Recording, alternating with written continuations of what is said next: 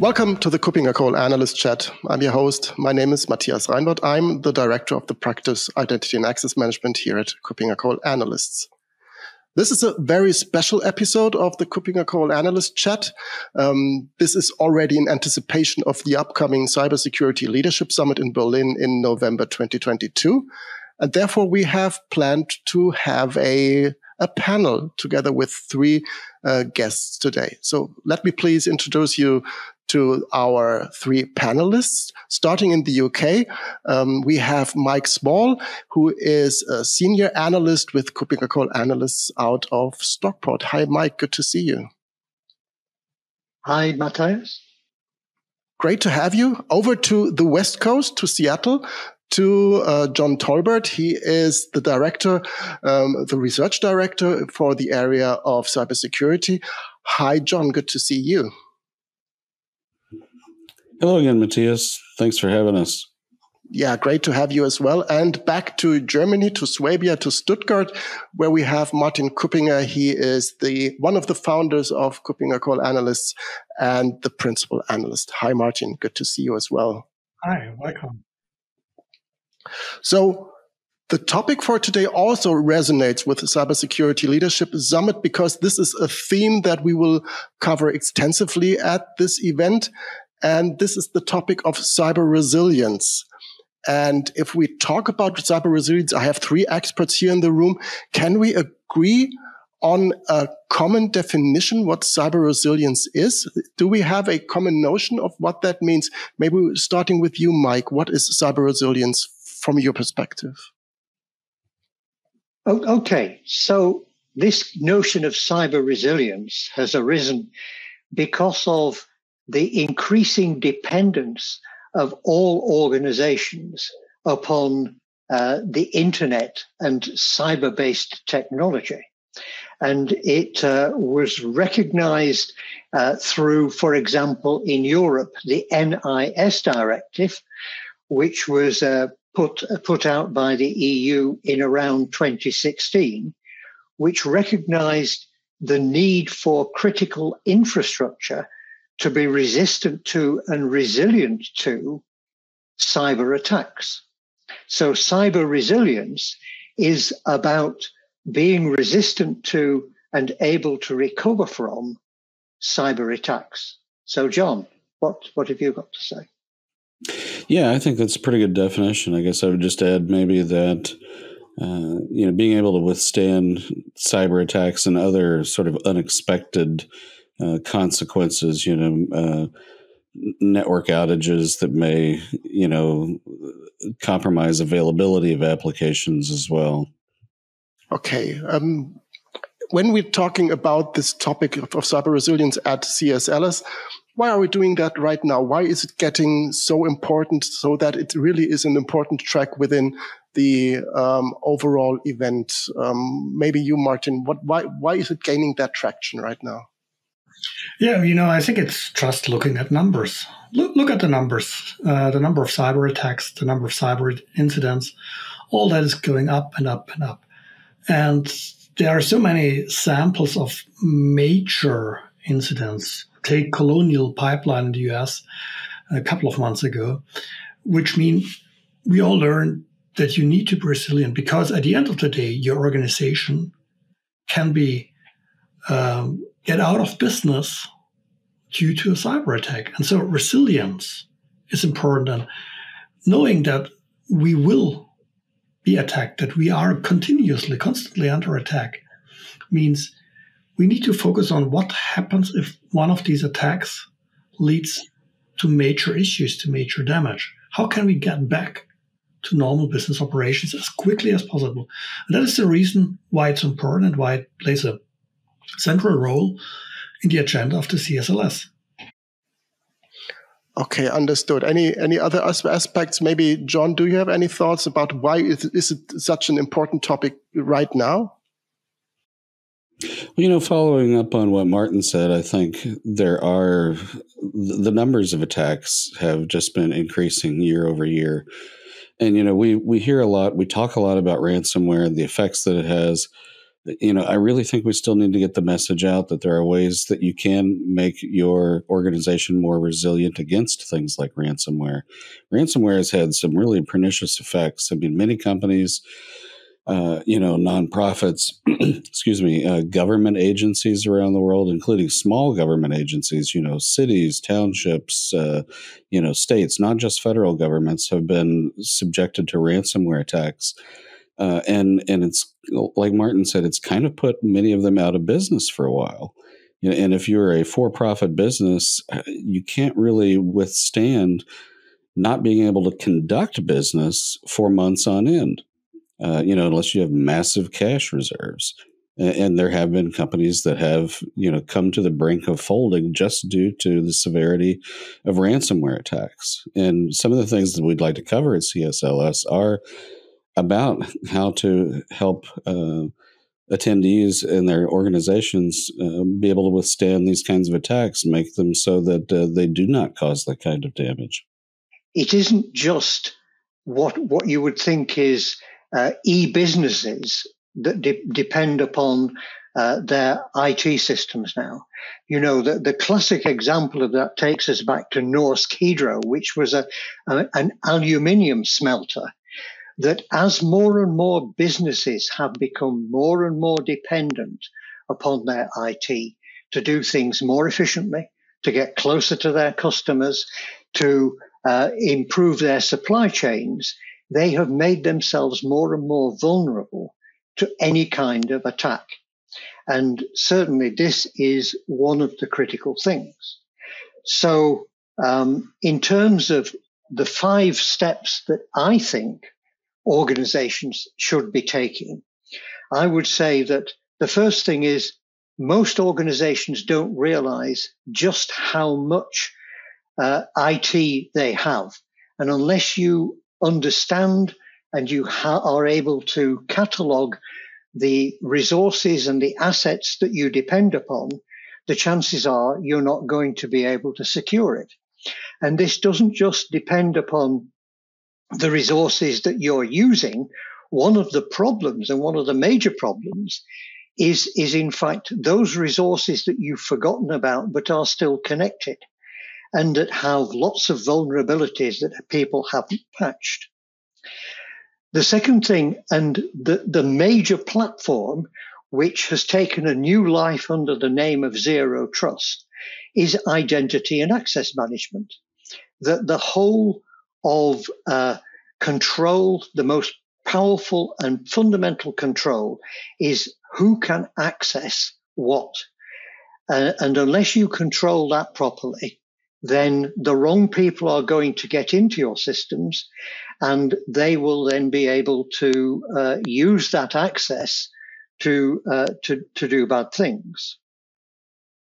So the vulnerabilities that uh, exist, the technical vulnerabilities that exist in your systems are the next most important priority to, to, to look at. That most of the major breaches basically stemmed from an exploit, usually of a vulnerability that was well known 10 or 15 years ago, which was easy to patch, but which people hadn't taken the trouble or bother to patch. So remove vulnerabilities where you can. And uh, that is, is a problem which is made more difficult by the dynamic nature of uh, today's IT. When in fact servers were things that were physical and tangible that you were able to get hold of, um, you could actually sort of secure the server itself. Now, what is happening is every every uh, IT infrastructure and environment is virtualized. The cloud is an example of that. Resources are created as and when they are needed, and so the, in this dynamic environment, the only way you can manage it is to do it by policies that say that when something happens, it has to uh, enforce a policy rather than doing it retrospectively when you've discovered it. And the, the most difficult and final thing is that the third line, your users are in fact the most important defense against cyber attack and ensuring cyber resilience. And this is the most difficult thing because creating and changing culture is always difficult. And this is where uh, creating a security culture is going to be fundamental. So those are my five points. Right. And there's a lot to digest here because it, it goes from organization, from, as you said, from culture to technology to um, even trying to, to identify which resources are in place and how they can be protected. So this is a wide range of, of aspects to look at. Um, are there any aspects within what Mike said that you, John and Martin want to highlight, especially before we continue to other suggestions where to look at? What is of importance for you, especially from what Mike said? Maybe Martin? Okay, um, can I do first? I think um, what Mike said all is important because we are living in a highly in our, environment with a lot of IT, with a lot of shadow IT, with a high level of volatility or continuous change, and this is something we need to do. But yes, we need to do groundwork, cyber hygiene, so to speak, basic things, patching, etc. We need to do it well. The, the two things I, would like to add are, are um, what, what an important element of, of cyber resilience is really focusing on recovery, on, on how to restore, how to get back to, to operations. Maybe not even normal business, but at least being capable of um, sort of um, reducing the, the potential damage by having the most important, the most critical systems working again. The ones um, where, where, where failure um, really costs your organization the most money, which which causes the biggest damage. So, understanding how to recover is very important, and all this goes then into something. And this is also part of the organization. So, cultural change is one part.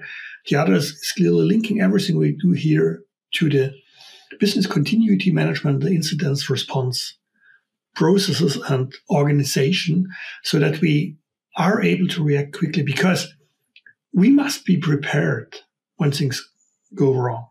We can't then just then start thinking about, oh, whom do we need to inform? How does the board communication look?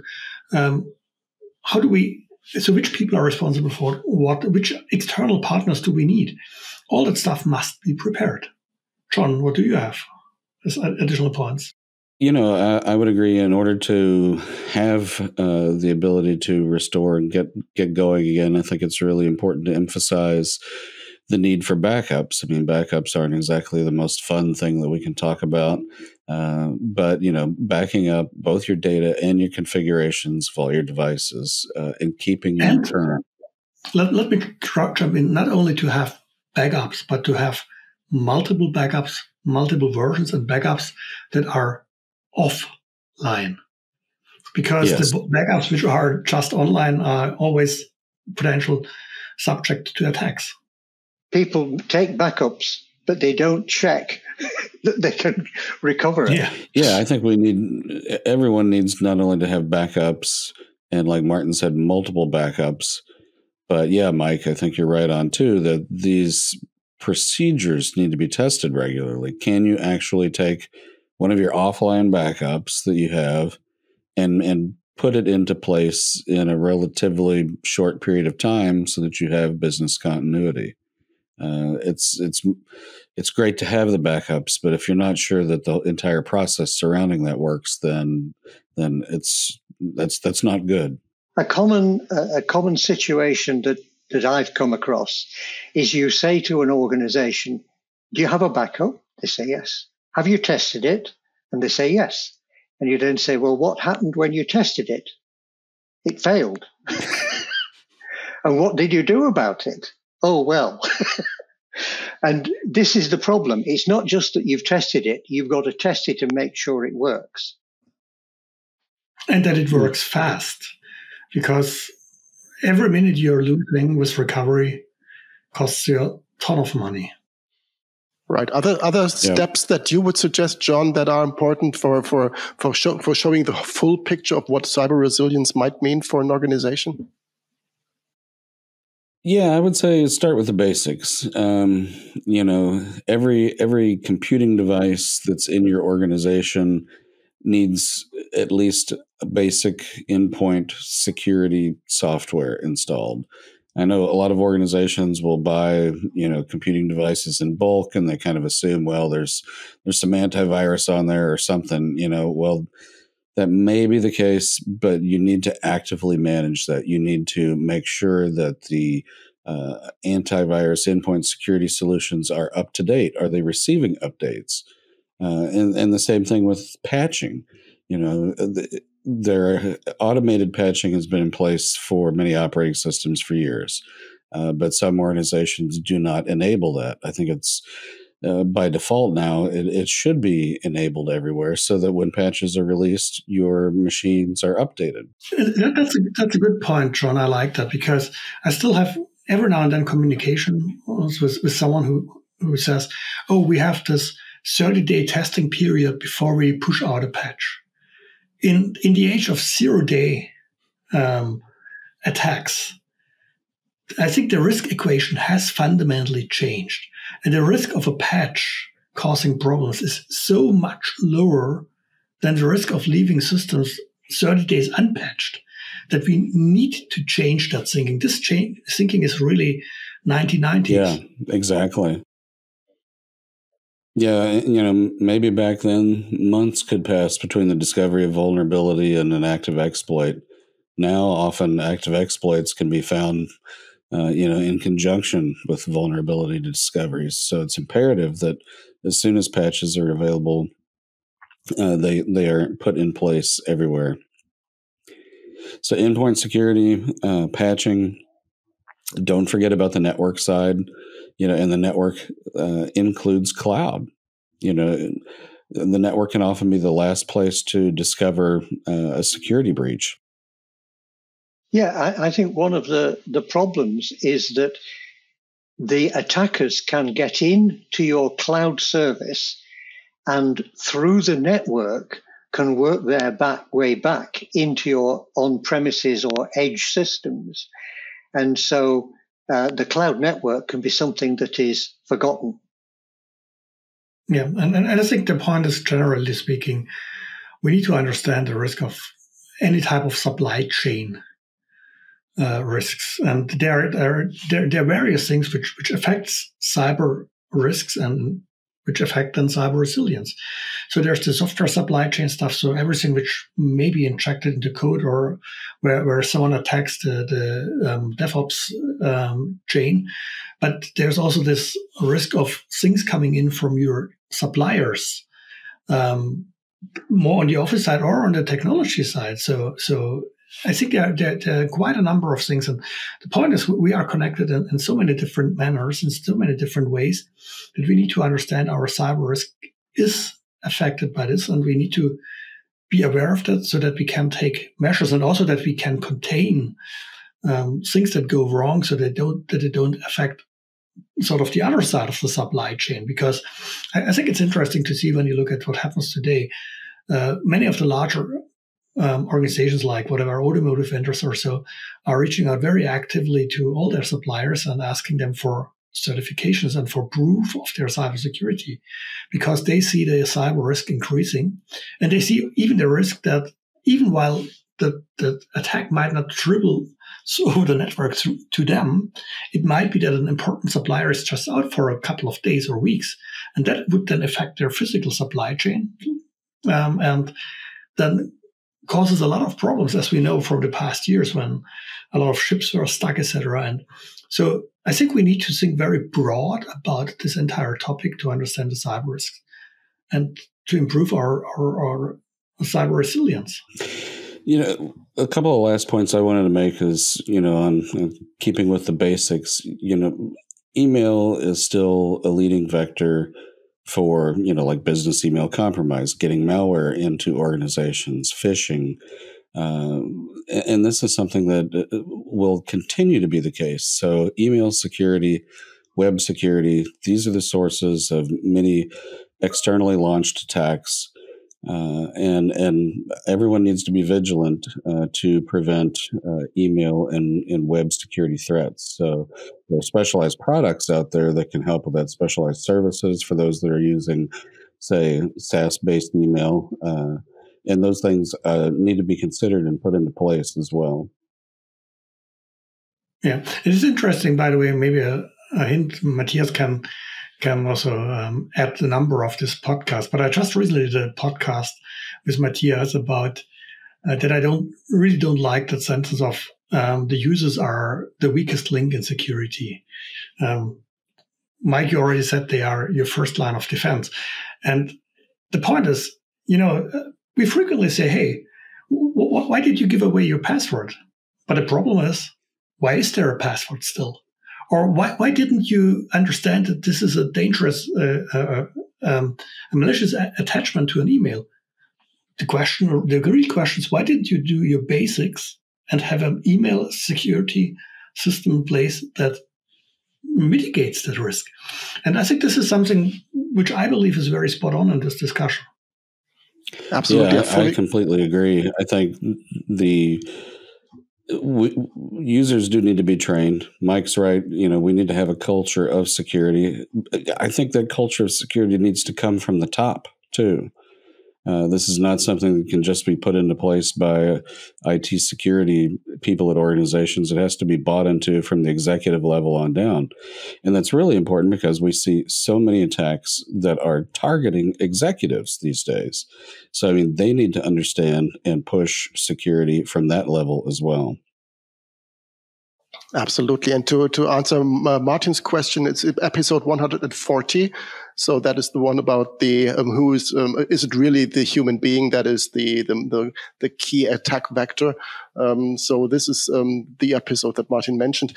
Um, when we're talking about cybersecurity leadership summit, we are talking about um, addressing thought leaders and and creating awareness also for that topic of cyber resilience. From what I've heard now, and we, I've asked initially for five key steps to to make when to, to integrate cyber resilience into an organization, and we are far beyond the number of five. Who would be the one person, the one position within an organization to actually drive adding cyber resilience into an organization? Is it only cybersecurity? Is it the management? Who do you consider to be the people responsible for acting upon what you just said? Maybe starting with Mike. Yeah, so that's an interesting question because I'm giving a talk on the NIS2, the updated uh, NIS directive at uh, Cybersecurity Leadership Summit. And one of the interesting things about that particular directive is that it requires that the board of the organization shall have cybersecurity training. And it places the book, that is to say, the responsibility for cybersecurity, squarely with the board of directors. Great. And any other opinions? Um, maybe John, maybe Martin? Yeah, I, I, think I agree. I think there needs to be um, accountability and, and responsibility, which the latter which can be delegated at the board level. And I, think then to, to really make this effective, we need, so to speak, the, the modern CISO, uh, which is really more, more on this entire processual and, and conceptual and organizational side of things and, and really in, enables and, drives the organization. And maybe the best solution is really to have the CISO at the board level then. John, any thoughts? I I think these are good ideas, and I know we've been talking about this for years that we need cybersecurity awareness at the board, and I think that the regulatory approach that that we'll be talking about at CSLS is probably the only realistic way to make that happen. Absolutely. And now that we have so many um, aspects to look at from, from getting an inventory of your systems to um, training and changing culture and having training for the board, which I really like that idea. Um, what would be, if I ask the three of you in consecutively, um, what be, would be the really important first step to take to get cyber resilience within, uh, into the organization? Uh, maybe starting with you, John. Uh, first step. Um, well, I think, yeah, getting the, the board level buy-in, getting the the the culture changed from the top down, uh, having having management understand the priority, what the what the consequences are. You know, we've we've talked about things like ransomware. We've mentioned, you know, manufacturing and shipping. Uh, th- those are large industries with many examples of, of things like ransomware attacks, and without uh, the the direction from the top to uh, help prevent those, we will continue to see you know many more such attacks across those kinds of industries. So I think it, it really has to come uh, from the top down uh, in conjunction with technical expertise within IT departments. Okay, great. Agreed, Martin? I fully agree with John. Board level buy in and, and really board level conviction that this is an essential topic for every organization. Okay, interested to see if my, if, if Mike contradicts. Any, any, any other thoughts what to do first? Well, m- my view about all of this is, and I hope we will be talking about this at CSLS, is cyber hygiene that uh, you have to implement a continuous process of looking after all of the little details that matter and make your uh, cyber systems uh, secure and resilient. So it is implement cyber hygiene. Okay, great. So now that we've talked so or mentioned cybersecurity leadership summit for so many times, I just want to highlight the main aspects of that.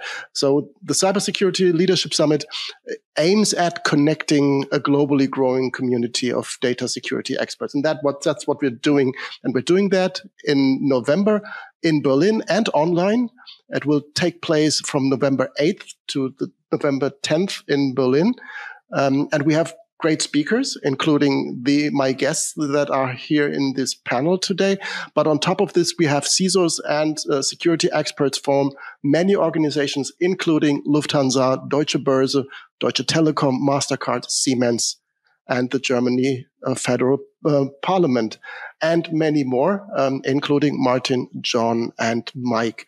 Um, if you're interested in joining us, there will be an online version uh, that is um, uh, can be consumed from your home, from your desk, from your iPad on your couch, and you can join us um, in Berlin for, for, the full event in person um, in Berlin.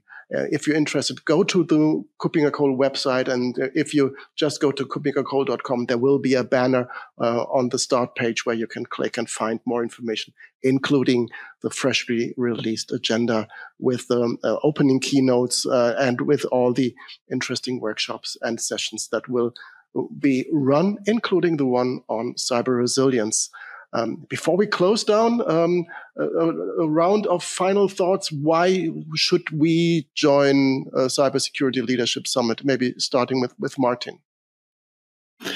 Um, meeting people in person, discussing topics, um, thought leadership, and a lot of experience, and really a perfect place to exchange with experts at a very high level, not in the sense of um, flying high, but the, the depth and breadth of exchange and information and learning you can have there. So looking forward to meeting you in person in Berlin. Perfect. Uh, Mike, additional thoughts? Uh, okay, me. Uh, so it's meet your peers and it is hear what the organizations that uh, your peers are working for are doing to solve the problems that you have. Great. And final words before we close down, John?